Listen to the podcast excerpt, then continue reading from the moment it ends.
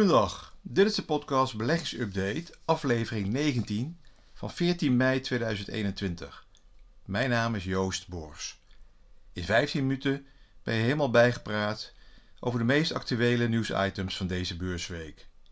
En daar zal ik deze week ook wat meer vertellen over het verschil tussen beleggingsfondsen en ETF's, oftewel indextrekkers. En het sentiment op de wereldbeurzen. Maar ja, het sentiment op de wereldbeurzen veranderde maandag al met een eh, lichte daling naar een hogere opening. En daarna kwamen er toch wel donkere, slechte beursdagen met veel volatiliteit.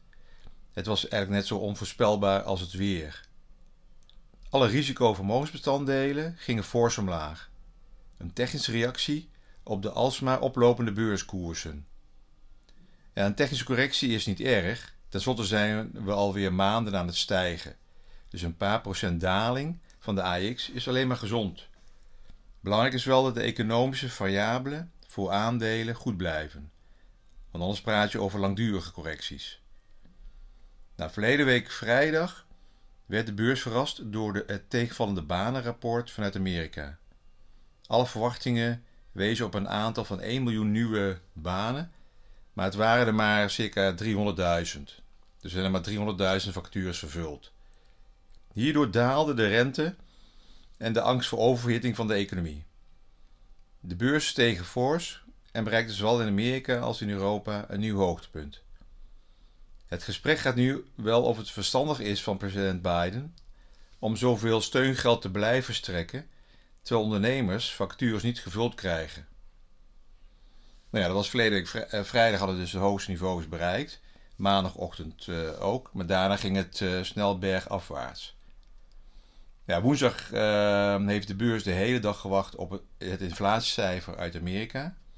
Aan de hand hiervan is er misschien een conclusie te trekken of er een trend is voor de rest van het jaar.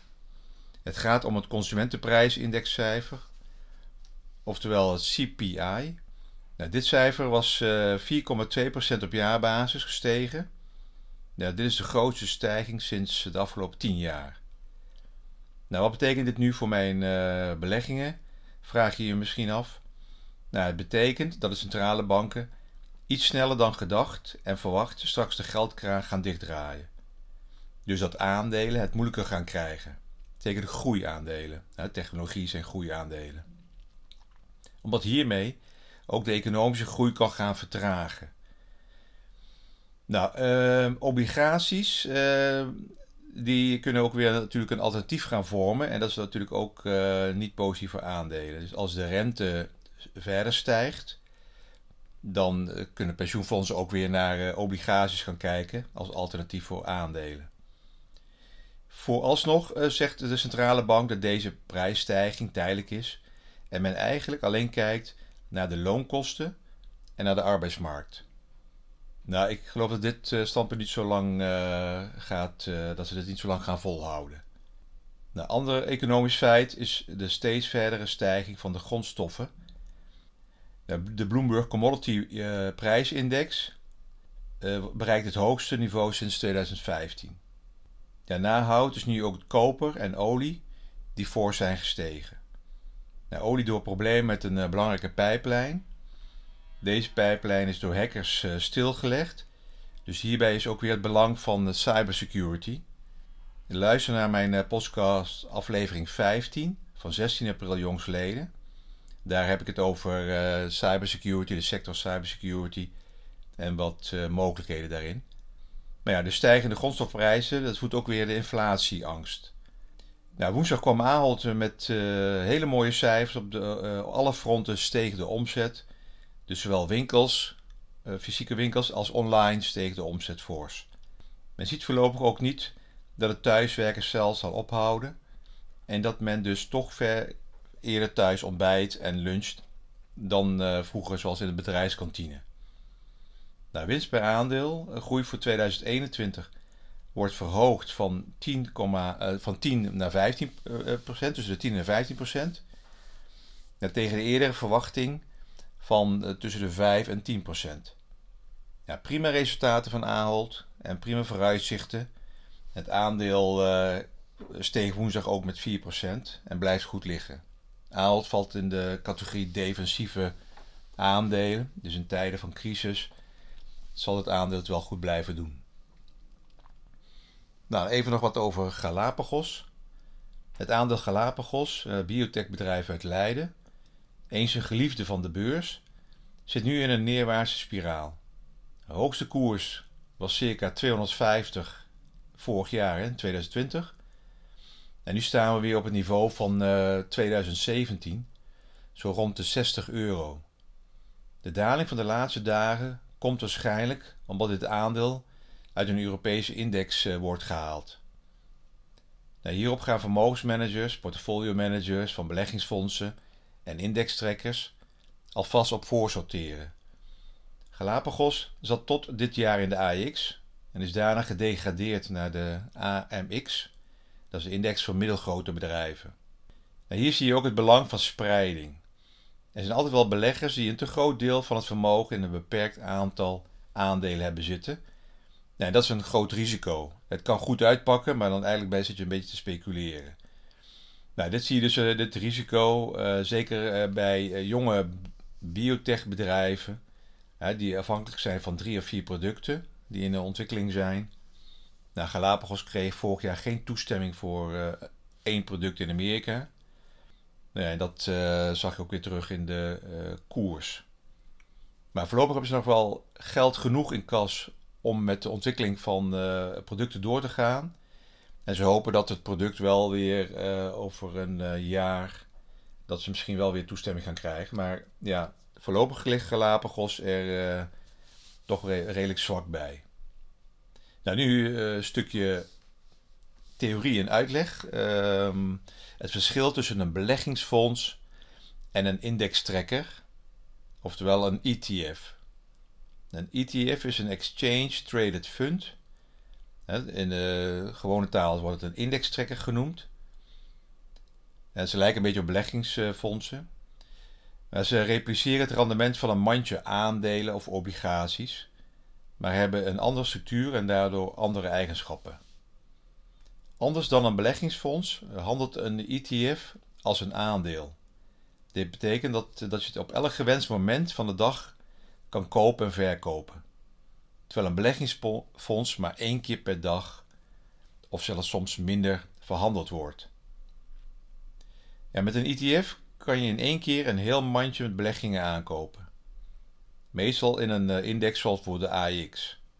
Het is ook mogelijk een specifiek mandje aandelen te volgen met als doel een bepaalde index te verslaan. Hierbij moet je denken aan een uh, sector. Bijvoorbeeld uh, dat je alleen de technologie sector koopt via zo'n index trekken. Of alleen een mandje met energieaandelen. Dus ik heb verschillende van iedere sector. Je hebt echt talloze ETF's. Waarmee je gewoon heel specifiek ook bepaalde sectoren kan volgen. Naast een algemene index. Nou, ETF's uh, wordt ook wel passief beleggen genoemd omdat het doel van een ETF is om eigenlijk heel nauwkeurig de betreffende index te volgen. En niet meer en niet minder. Een beleggingsfonds wordt dan actief beleggen genoemd, omdat hier een manager op zit die als doel heeft het beter te doen dan de index. Ja, doordat bij een indextrekker geen analisten en bijna geen handelaren nodig zijn, liggen de kosten ook veel lager. Het telkens doen van aan- en verkopen maken een beleggingsfonds uh, nog extra duurder, omdat deze kosten aan de klant doorberekend worden. Ja, lage kosten is wel een van de belangrijkste vuistregels van het beleggen.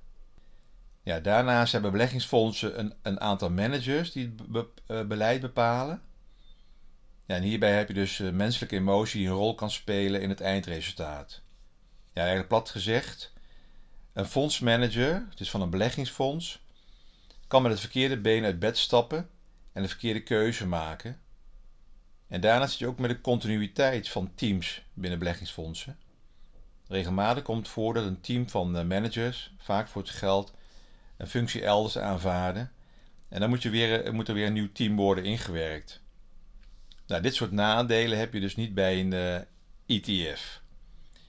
Dus een ETF is uh, iets transparanter en makkelijker, want het enige doel, enige prioriteit is gewoon hetzelfde bereiken als een index van een beurs. Ja, met een ETF kan je net als met beleggingsfondsen heel makkelijk een portefeuille zelf opbouwen. Je kan het zo moeilijk en gecompliceerd maken als je eigen risico, ervaring en doelstelling uh, bepalen. Maar als je net begint met beleggen, is het kopen van een ETF volgens mij wel een, hele goede, simpele oplossing.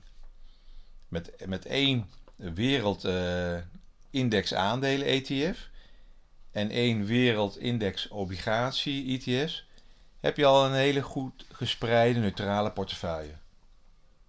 Ja, voor ieder individu is er een maatwerkoplossing, dus kijk zelf maar even wat bij je past. Nou, de meest bekende ETS, de meest bekende en de meest verhandelde, is die eh, van de Standard Poor's 500. Nou, dat is de grote, brede Amerikaanse index. En je hebt ook die van de MSCI World Index. Nou, dat wordt, uh, die, die twee indexen worden heel vaak toegepast uh, bij uh, pensioenfondsen, vermogensbeheerders. Het, het makkelijke en het mooie van een indextrekker. Het is de hele dag verhandelbaar op de beurs. Je kan, het, je kan er ook overdag in handelen. Je kan snel je portefeuille daarmee je positie vergroten of met een bepaalde sectorindex trekker kan je heel specifiek een bepaalde sector aankopen als je op dat moment denkt dat dat een goede keuze is. Dus je, je kan heel uh, mooi een portefeuille opbouwen, afbouwen en uh, um, inrichten op bepaalde actualiteiten.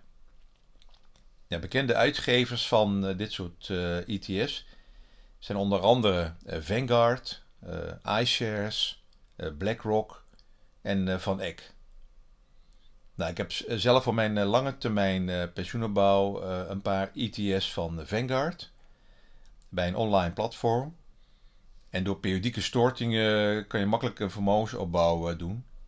Dus het is simpel, het is transparant, hele lage kosten. Dat is heel belangrijk voor lange termijn opbouw. Je hebt een prima rendement. Ik zoek niks meer, gewoon een, een ETS zal niet de index verslaan. Dat is ook niet hun taak. Ze volgen gewoon de index. Dus als de AIX, heel, heel uh, simpel gezegd, de AIX 10% haalt aan rendement op jaarbasis, dan zal een ETF AIX ook ongeveer die 10% uh, eh, halen. Nou, bij een beleggingsfonds kunnen die afwijkingen groter zijn, zowel positief, maar ook negatief. Nou, ik prefereer de ETS. Want ik vind het een hele makkelijke en uh, goedkope oplossing. Nou, dan nog wat nieuws over die uh, cryptocurrencies. Elon Musk was weer actief deze week. Nou, je weet wel, Elon Musk is natuurlijk de man achter Tesla. En van de uitspraken, we gaan naar Mars. Nou, daar is hij mee bezig. Maar hij heeft een hele grote achterban. En zijn uitspraken worden op Twitter en Instagram natuurlijk goed gevolgd door zijn achterban. Nou ja, Bitcoin had hij natuurlijk een half jaar geleden gekocht uh, binnen het bedrijf Tesla. En dat je ook een auto kon kopen met uh, deze coin. Nou, nu had hij weer wat anders gevonden. Hij vindt dat het zoeken naar, naar bitcoins, dus het minen naar bitcoins, zo milieubelastend is. Dat Tesla geen bitcoins meer accepteert als betaalmiddel voor het kopen van een auto tot het milieu-issue uh, opgelost is. Ja, uh, Musk, uh, dit milieuprobleem van Bitcoin is al jaren bekend. En het Tesla-rijden, trouwens, ja, die rijden ook niet op lucht. Het opwekken van elektriciteit is ook milieubelastend.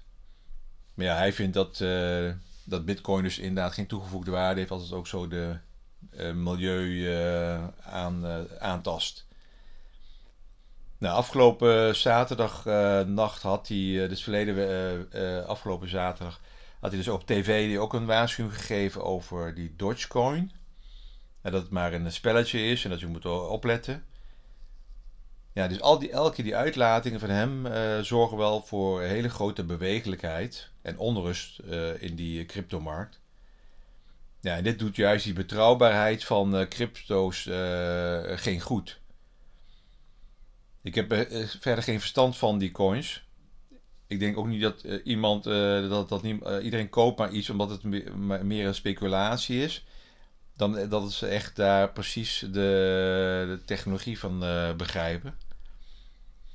Maar ja, dus mocht je wat doen in die crypto's, let dan op wat je, wat je doet en hou het klein, een, een, bepaald percentage van je totale vermogen. Nou ja, dank voor het luisteren. Zoals altijd, dit is mijn persoonlijke visie, geen direct individueel advies. Je kan me volgen via mijn Instagram, Instagram Beleggingsupdate.